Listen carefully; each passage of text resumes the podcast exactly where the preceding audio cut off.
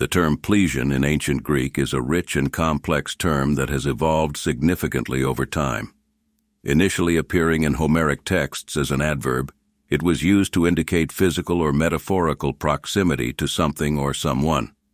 Over time, its usage expanded to serve as a substantive often translated as neighbor or fellow human being, especially in the context of the New Testament.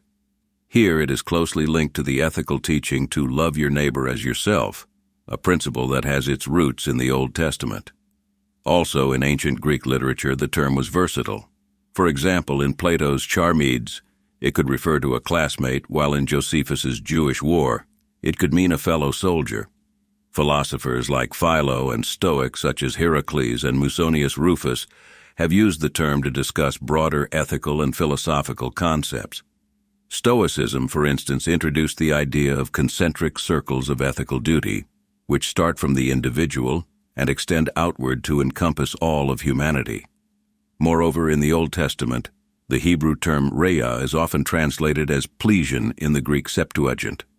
The term is used in various contexts, ranging from friend and companion to fellow man and another. The commandment to love one's neighbor was initially directed at members of the Israelite covenant community, but has been interpreted more broadly in some Jewish traditions.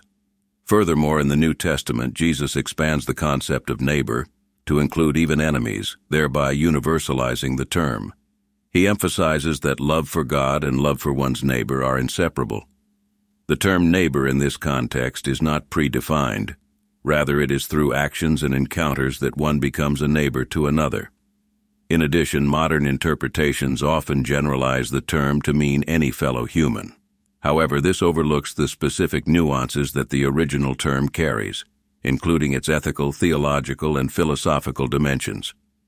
Overall, Plesion serves as a multifaceted lens for exploring complex ideas about human relationships ethical obligations, and moral philosophy.